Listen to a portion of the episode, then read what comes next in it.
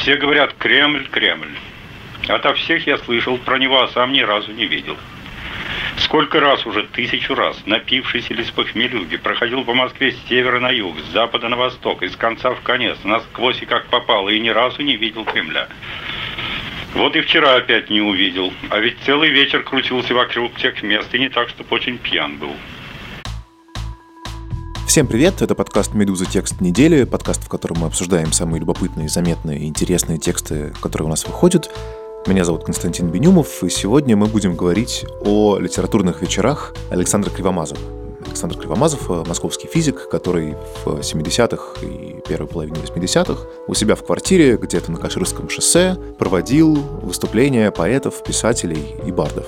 Это было время, когда послушать литературу или стихи, или песни, не утвержденной официальной цензурой, было практически невозможно или очень трудно, поэтому вот эти квартирники, да, когда автор приглашался, приглашались также несколько десятков человек, они в складчину покупали какую-то еду, иногда платили автору какой-то гонорар, для автора, соответственно, это была возможность э, прочитать, поделиться своим творчеством, а для заинтересованных слушателей, в общем, одна из редких возможностей, пускай в такой подпольной обстановке, это послушать.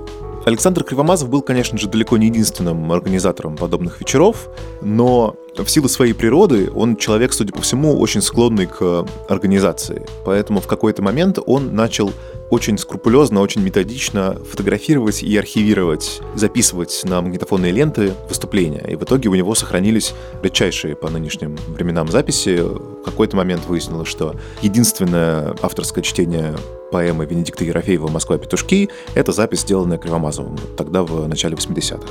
У него сохранились записи Аркадия Стругацкого, читающего «Бикник на обочине», записи Дмитрия Пригова, записи Евгения Рейна и так далее, и так далее, и так далее. В общем, колоссальный массив, хотя из того архива, который, собственно, он собирал тогда в 80-х, осталась э, только небольшая часть.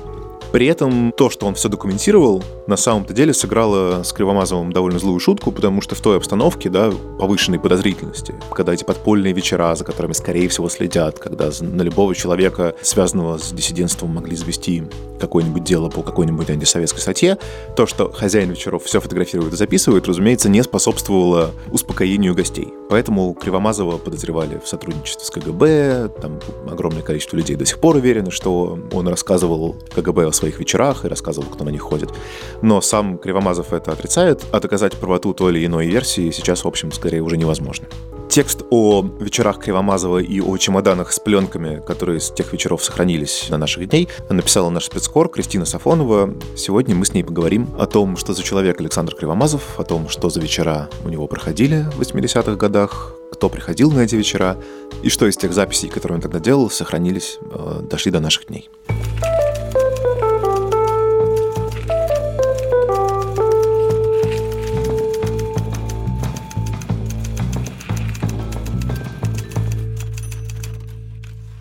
Кристина, привет.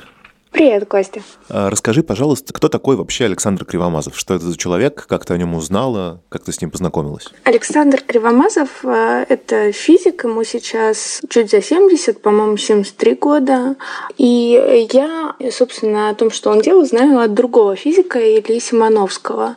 В 70-е, 80-е Кривомазов, который очень любил поэзию и вообще любил литературу, решил проводить у себя в квартире, однокомнатной квартире на Каширском шоссе литературные вечера. И каким-то удивительным образом туда действительно стали приходить довольно известные люди, вроде Аркадия Стругацкого, Венедикта Ерофеева, Евгения Рейна и прочих. Ну, вообще, это была довольно, как сказать, распространенная практика тогда, да, советское время. Многих писателей и поэтов э, не печатали, потому что они не проходили официальную цензуру, и, соответственно, вот эти квартирники, такие полуподпольные или там просто подпольные выступления, это был, в общем, единственный способ для них прочитать свои работы, а для людей, которые хотели их послушать, соответственно, услышать э, эту прозу или эти стихи. И таких штук было очень много. А вот, э, собственно, квартира Кривомазова мы знаем, почему все эти люди, там, типа Стругацкого или Рейна, туда приходили. Связано ли это как с фигурой самого Кривомазова? И вот как, на твой взгляд, это просто одна из многих квартир и один из многих людей, которые такие штуки устраивал? Или вот чем-то именно это место и именно этот человек уникален? Мне, наверное, сложно однозначно ответить на этот вопрос. Все, что я знаю, это то, что туда было не очень удобно добираться.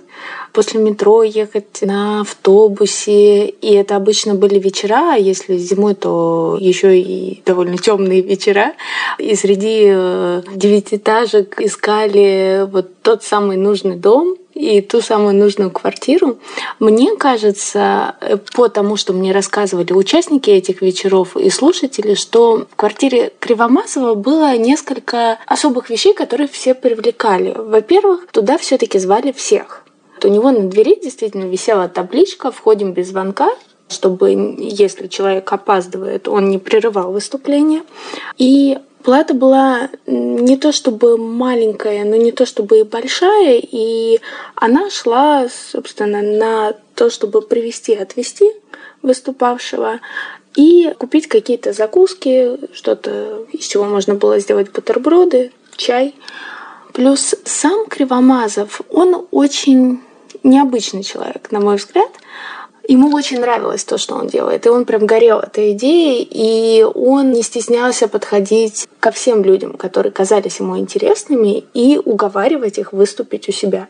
Наверное, в этом причина, почему они соглашались. И еще одна особенность — это то, что им давали целый вечер.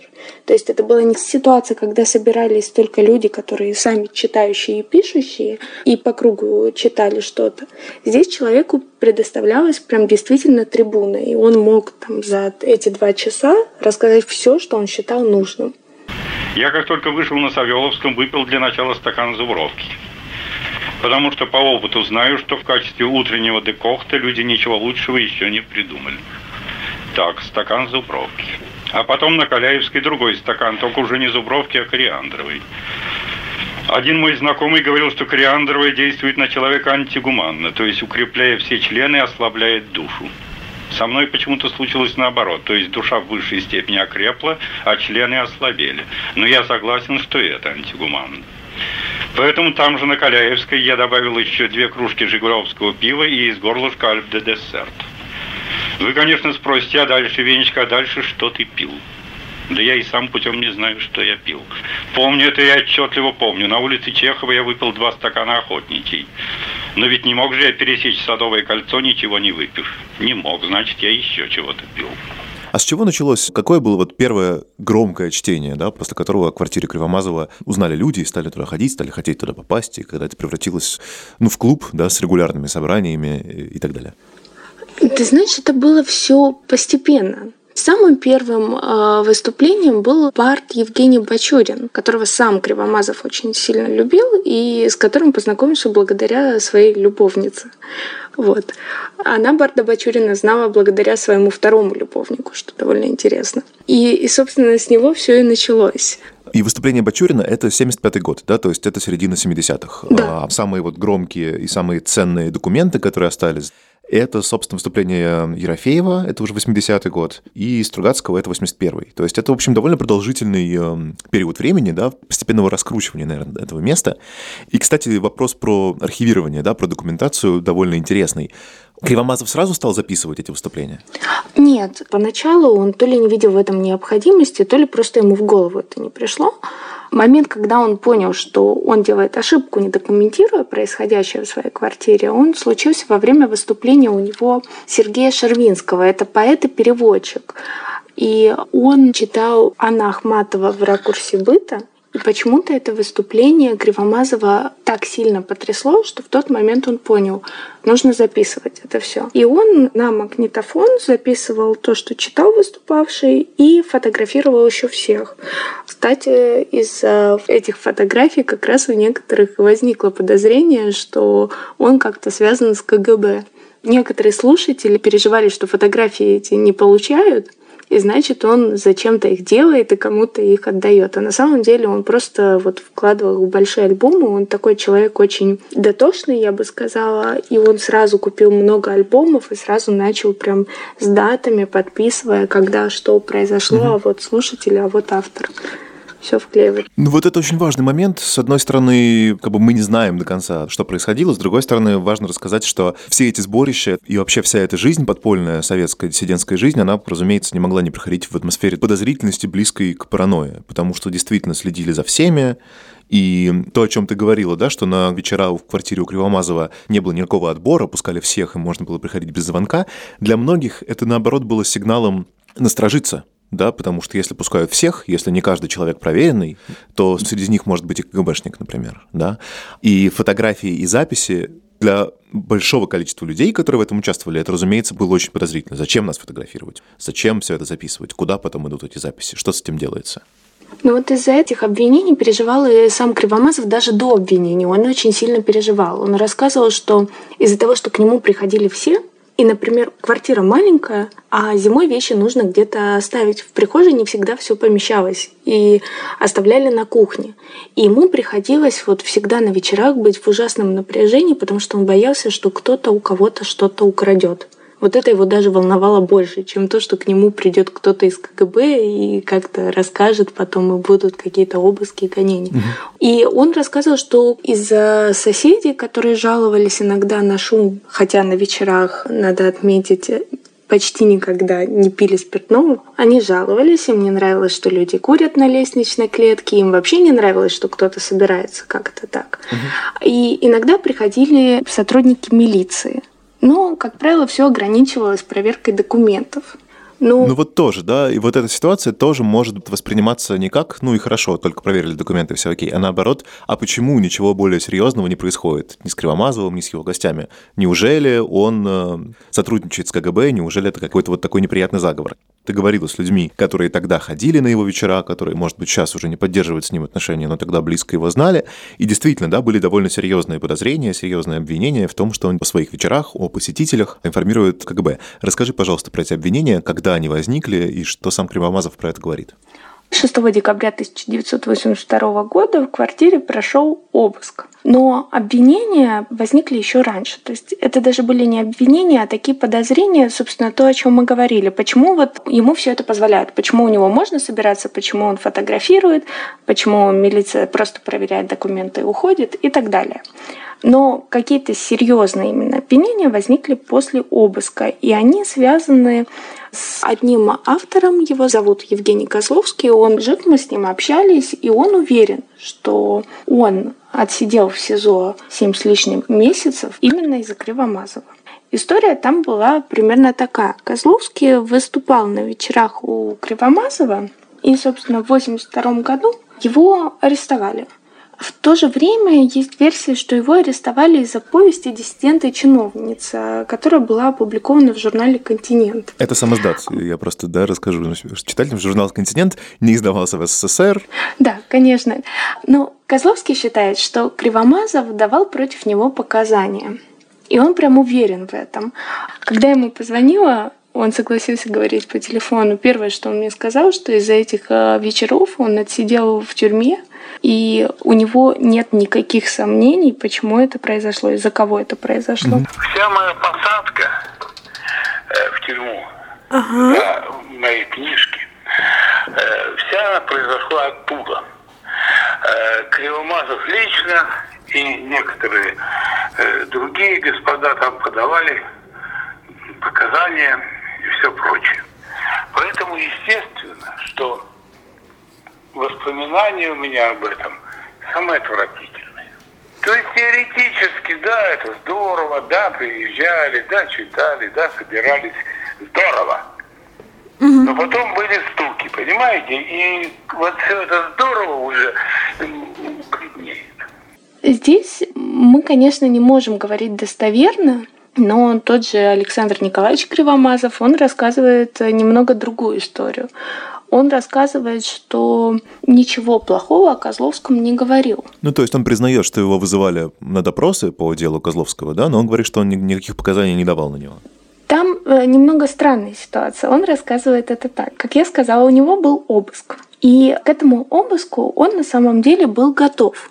Не потому, что он знал, что обыск будет, а потому что один из э, его знакомых, человек, который у него выступал тоже в квартире, Евгений Попов, писатель, которого также преследовала КГБ, он его еще в апреле 81 года предупредил. Он сказал, не нужно дома ничего компрометирующего хранить, потому что все эти фотографии, все эти записи Кривомазов хранил просто вот у себя дома рядом с книгами. И Попов это увидел и объяснил, что у него вообще-то вот проходил обыск, а значит, будет и у тебя обыск со временем когда-нибудь. И Кривомазов подготовился, он все спрятал в чемодан и развез там по нужным людям. Поэтому, когда все-таки к нему пришли, у него ничего не нашли. Но у него изъяли э, книжку Максимилиан Волошин 1918 года, и он очень страдал без нее. И он решил, как он рассказывает, пойти на Лубянку и попросить книгу обратно. Его параллельно еще спрашивали, собственно, о Козловском. И он рассказывает, что в один вот из визитов на Лубянку он сидел спиной к двери, дверь открылась, но никто не зашел, и она закрылась. И он для себя сделал вывод, что это вот запустили Козловского, посмотреть, как он передает КГБ информацию. Но мы, конечно, не знаем наверняка, да. Ну, тут тоже, да, мы не можем судить, мы не знаем, чего было, но мы знаем, э, слава богу, из опыта книжного, а не из опыта личного, что это, в общем, тактика была довольно стандартная, да, стравить э, диссидентов натравить друг на друга, говорить, что тебя уже сдали, давай расскажи нам про прочих, э, расскажи про остальных, и тогда будет, будет полегче и так далее. То есть эта версия звучит, с моей точки зрения, тоже вполне правдоподобно. При этом, несмотря ни на что, хоть в начало 80-х годов были вот эти подозрения, в 82-м уже были обыски, на протяжении первой половины 80-х вечера у Кривомазова продолжались, и в мае 81 года Аркадий Стругацкий читает в квартире Кривомазова, той самой на Каширском шоссе, повесть «Пикник на обочине». До самого поворота он ехал, не включая фар. Слева тянулась могучая трехметровая стена, ограждающая зону а справа были кусты, реденькие рощицы, иногда попадались заброшенные коттеджи с заколоченными окнами, облупившимися стенами. Редли хорошо видел в темноте, да и темнота уже не была такой плотной, и кроме того он знал, что сейчас будет, поэтому, когда впереди показалась мерно шагающая согнутая фигура, он даже не сбавил хода. Он только пригнулся пониже к рулю. Этот вышагивал прямо посреди шоссе, как и все они. Он шел в город. Редрик обогнал его, прижал машину к левой обочине и, обогнав сильнее, нажал на акселератор. «Матерь Божия!» — пробормотал сзади Барбич. «Рыжий ты видел?» «Да», — сказал Редик. «Господи, этого нам еще не хватало!» — бормотал Барбич и вдруг принялся громко читать молитву. Пересохло в горле. Многих интересует, и здесь вот тоже среди этих вопросов записано. Значит, э, Тарковский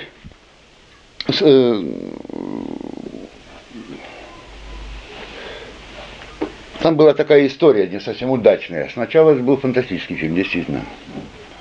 Тарковский, видимо, решил повторить опыт с э, Солярисом и снять фантастический фильм по четвертой главе «Пикника на обочине», как раз поход э, сталкера и э, двух его жертв к машине желаний, к золотому шару постепенно там модификации разные были. Э, спутниками сталкера стали ученый и э, писатель.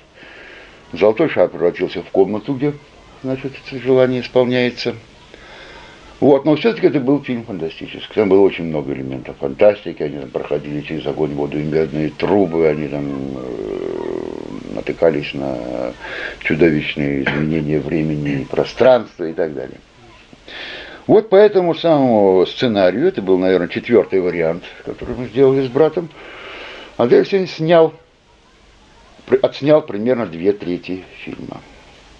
Все было хорошо, но в конце концов, поскольку он очень не верил в то, что ему дали пленку настоящую, там какие-то мухлевания происходили с пленкой на студии, он пошел, решил, что две трети уже готово, пойду надо проявить, так же ничего не сделаешь. А проявочная машина у нас есть только на Москве.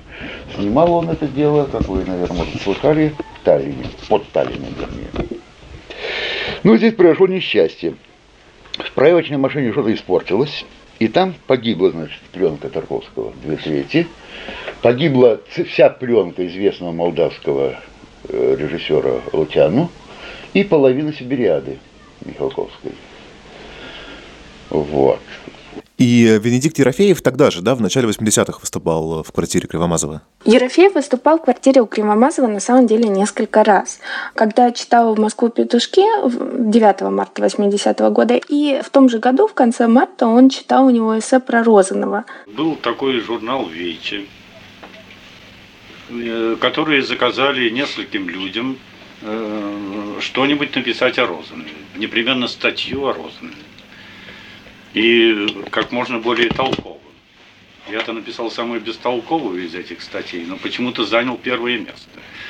Э, а первое место, значит, премия была такая, две бутылки по 2,72. Я схлопотал эту первую премию, и слава тебе, Господи. Потому что все остальные писали о Розанове так, об акциденции, там, о, о интерполяциях, черт знает еще о чем.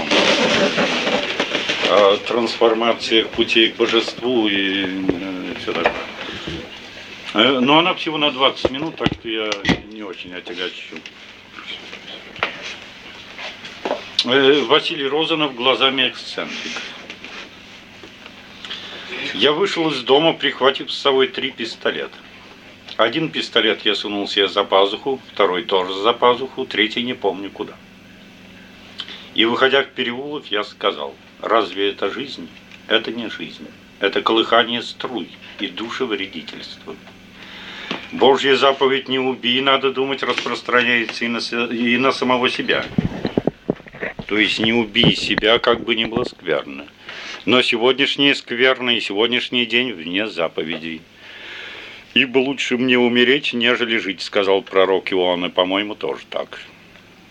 Дождь моросил отовсюду, а может, ниоткуда не моросил, мне было наплевать.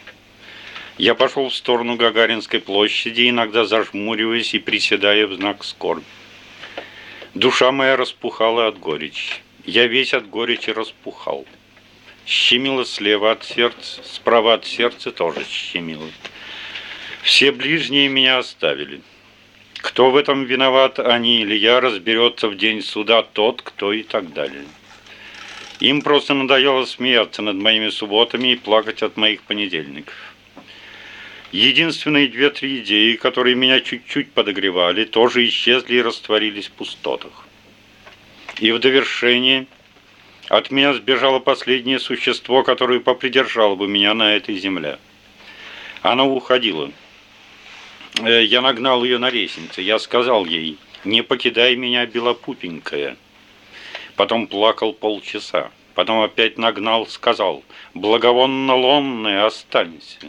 Она повернулась, плюнула мне в ботинок и ушла навеки. А еще он просто как слушатель один раз приходил. А расскажи про прочтение Москвы петушков. Что это был за вечер? Это был, собственно, первый вечер Ерофеева, и у него было условие. Он хотел, чтобы вместе со слушателями он после прочтения каждой главы выпивал по рюмке вина, именно рюмки. И это был единственный вечер, на котором гости что-то пили, так как публика у Кривомазова была непривычная к какому-то алкоголю, и все привыкли, что пьют там чай, едят бутерброды. Не все справились, и многие передавали бутылки вина самому Ерофееву. Тогда же Кривомазов записал, как а, Ерофеев а, читает «Москву петушки», и он оказался единственным, кто это сделал. А потом я пошел в центр, потому что это у меня всегда так. Когда я ищу Кремль, я неизменно попадаю на Курский вокзал. Мне ведь, собственно, и надо было идти на Курский вокзал, а не в центр. А я все-таки пошел в центр, чтобы на Кремль хоть раз посмотреть. Все равно ведь, думаю, никакого Кремля я не увижу, а попаду прямо на Курский вокзал. К 88 году уже несколько лет, как э, эти вечера не проводятся, да, Кривомазов их довольно резко закончил, не в связи с обвинениями в работе на КГБ, не в связи с чем-нибудь еще, а просто он утверждает, что охладел. На самом деле обвинения в работе на КГБ, они тоже сыграли свою роль. Но, естественно, они были не единственной причиной. То есть он говорил, что ему было очень приятно, что он так старался и хотел что-то делать для людей и для себя, конечно. И вот к нему так относились и обвиняли ему. Его это очень сильно обижало. Ну, конечно, были и другие причины. И одной из причин стала девушка, с которой он познакомился на одном из своих вечеров и влюбился в нее. А, благодаря этой а, поэтессе он понял, что вообще-то можно не только заниматься наукой и проводить у себя в квартире литературные вечера, но еще куда-то выходить, держать кого-то за коленку, как он сам говорит, и вообще приятно проводить время. Еще одним поводом стали финансовые трудности, как он опять же говорит. Произошли они тоже в связи с этой поэтессой, поскольку они куда-то ходили, он платил, а концом всего стала новогодняя ночь 83 года, когда он вместе с этой девушкой отправился праздновать к ее друзьям, хотя этого не хотел. Потратился на такси, потом на такси обратно. А, потом она еще решила приготовить плов и случайно заснула и все сожгла. И он очень расстроился из-за того, что сгорела кастрюля, испортился рис, который, как он говорит, тоже на дороге не валяется. И он остался практически без каких-то запасов и возможности тратиться еще на литературные вечера. Ну, такой вот прозаический немножко финал истории. Честно говоря, вот это место в тексте, когда я читал, я не поверил. Мне показалось, что, ну, как бы, ну, не может такое быть, что какие-то были другие причины, о которых он умалчивает. А вот эта история с поездкой до такси, и что вот так много денег он потратил на эту барышню, и что, дескать, он разочаровался и в любви, и в барышне, и в литературе заодно. Ну, не знаю. Ну, знаешь, общаясь с ним, я поверила очень легко, потому что Александр Николаевич э, так воспитан, он привык тратить очень мало, и он действительно прям каждую крошку все считает. Ну вот такого склада человек. И такая концовка мне казалась очень логичной, хотя я немножко удивилась тоже, что вот все так резко закончилось. Но, думаю, обвинения в связях с КГБ, конечно, тоже повлияли очень сильно. Хорошо, а скажи, а что случилось с этими чемоданами? Я так понимаю, что в итоге для современности сохранился только один, о котором тебе рассказал физик Симоновский. Сохранилось только два из восьми чемоданов. Остальные шесть чемоданов просто исчезли. Дело в том, что Александр Николаевич купил себе другую квартиру в центре Москвы, а ту старую квартиру на Каширском шоссе, где проходили вечера, использовал как склад. Несколько лет назад э, он познакомился с женщиной, которая оказалась мошенницей и смогла эту квартиру переоформить на себя. Я просто уточню, да, что это, во-первых, он говорит, что она оказалась мошенницей, но, во-вторых, есть уголовное дело, ее действительно да, да. осудили по статье мошенничества. А, она начала делать в этой квартире ремонт, и вместе с, э, как написано в ее показаниях, с хламом она э, выбросила вот не только какие-то редкие издания книг, но и и те шесть чемоданов, в которых хранились э, фотографии и записи с литературных вечеров. Сохранилось всего два, и мы про них узнали, когда Симоновский прослышал, что где-то в одном из этих чемоданов может храниться запись того самого чтения Аркадием Стругацким повести «Пикник на обочине». Да, это еще одна интересная, на мой взгляд, история, потому что Симоновский и Кривомазов познакомились очень необычно. Симоновский, он большой поклонник Тарковского и Стругацкого, и он подписан на разные паблики в Фейсбуке. И э, в одной из таких групп он опубликовал редкую фотографию, комментарий пришел Кривомазов и начал говорить, ой, помню, как э, у меня на квартире Стругацкий рассказывал о съемках «Сталкера». Естественно, Симоновского очень заинтересовала, осталась ли запись. Кривомазов ему ответил, что да, осталась, но, к сожалению, ее невозможно послушать, потому что она лежит в чемодане, от которого он потерял ключ. А чемодан он ломать не хочет. Но если хотите, приходите, попробуем открыть вместе. То есть удивительно, да? Шесть чемоданов пропали, два остались, но не открываются. Так, такой расклад. Да, Именно так. Я же говорю, он очень бережливый человек, и поэтому ломать чемодан он ни в коем случае не хотел. Конечно, Илье Симоновскому показалась история немного странной, но он все равно решил сходить к Кривомазову, и у него получилось открыть этот чемодан. Да, он начал открывать альбомы. А, и буквально он вот, вот, вот так сделал и раз-два, я сказал, о, Венедикт, потому что там была вот огромная фотография Ерофеева. А, он сказал, да, вот, ну, ты молодец, там узнали. Вот. И дальше он листает, и я гляжу, что там, что там Аксенов, что там автограф Стругацкого, еще кто-то. Ну и, конечно, я говорю, Александр Николаевич, давайте это все нужно сохранять, это нужно все э, сканировать, э, оцифровывать и э, это замечательно. Он говорит, «А, хорошо, я только а, мои условия, я из дома ничего не даю выносить, поэтому если хотите, приезжайте ко мне и а, начинайте с этим работать. Больше всего его в этой истории удивило, что люди, которые знали, что Кривомазов все записывал, все фотографировал, у него должен был храниться архив, никто из этих людей, в принципе, о вечерах на Каширском шоссе не вспоминал. И никто даже не подозревал, что у Кривомазова дома могут храниться чемоданы с такими ценными свидетельствами эпохи. Потихоньку вот фотографии оцифровывает и выкладывает их э, на сайт литературных вечеров. Там уже четыре из пяти альбомов. С записями немножко медленнее процесс происходит, потому что Александр Николаевич настоял на том, чтобы сначала переслушать все имеющиеся записи, а их там 40. Они на магнитофонных бобинах, которые не подписаны. Кривомазов настоял, чтобы их переслушать и понять, кто на них, а и только потом перезаписывать. А пока перезаписать удалось, насколько я знаю, вечер Аркадия Стругацкого и как раз Венедикта Ерофеева. Но они уже нашли выступление Дмитрия Пригова, Марка Розовского, Евгения Рейна и некоторых других известных людей. Класс. То есть все-таки, хотя и значительная часть архива утрачена, что-то все-таки останется. А какой сайт литературных вечеров, можешь сказать? Если набрать просто в гугле «Литературные вечера Александра Кривомазова», то он сразу выходит.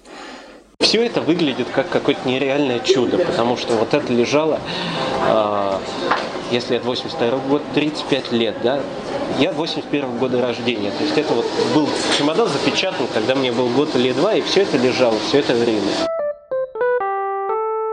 Это был подкаст «Медуза. Текст недели». Меня зовут Константин Бенюмов. Как всегда, на прощание советую вам слушать другие подкасты «Медузы» и этот подкаст тоже слушать, ставить им оценки, делиться с друзьями и писать на почту подкаст собака о том, что вам нравится и что нет. И до встречи через неделю.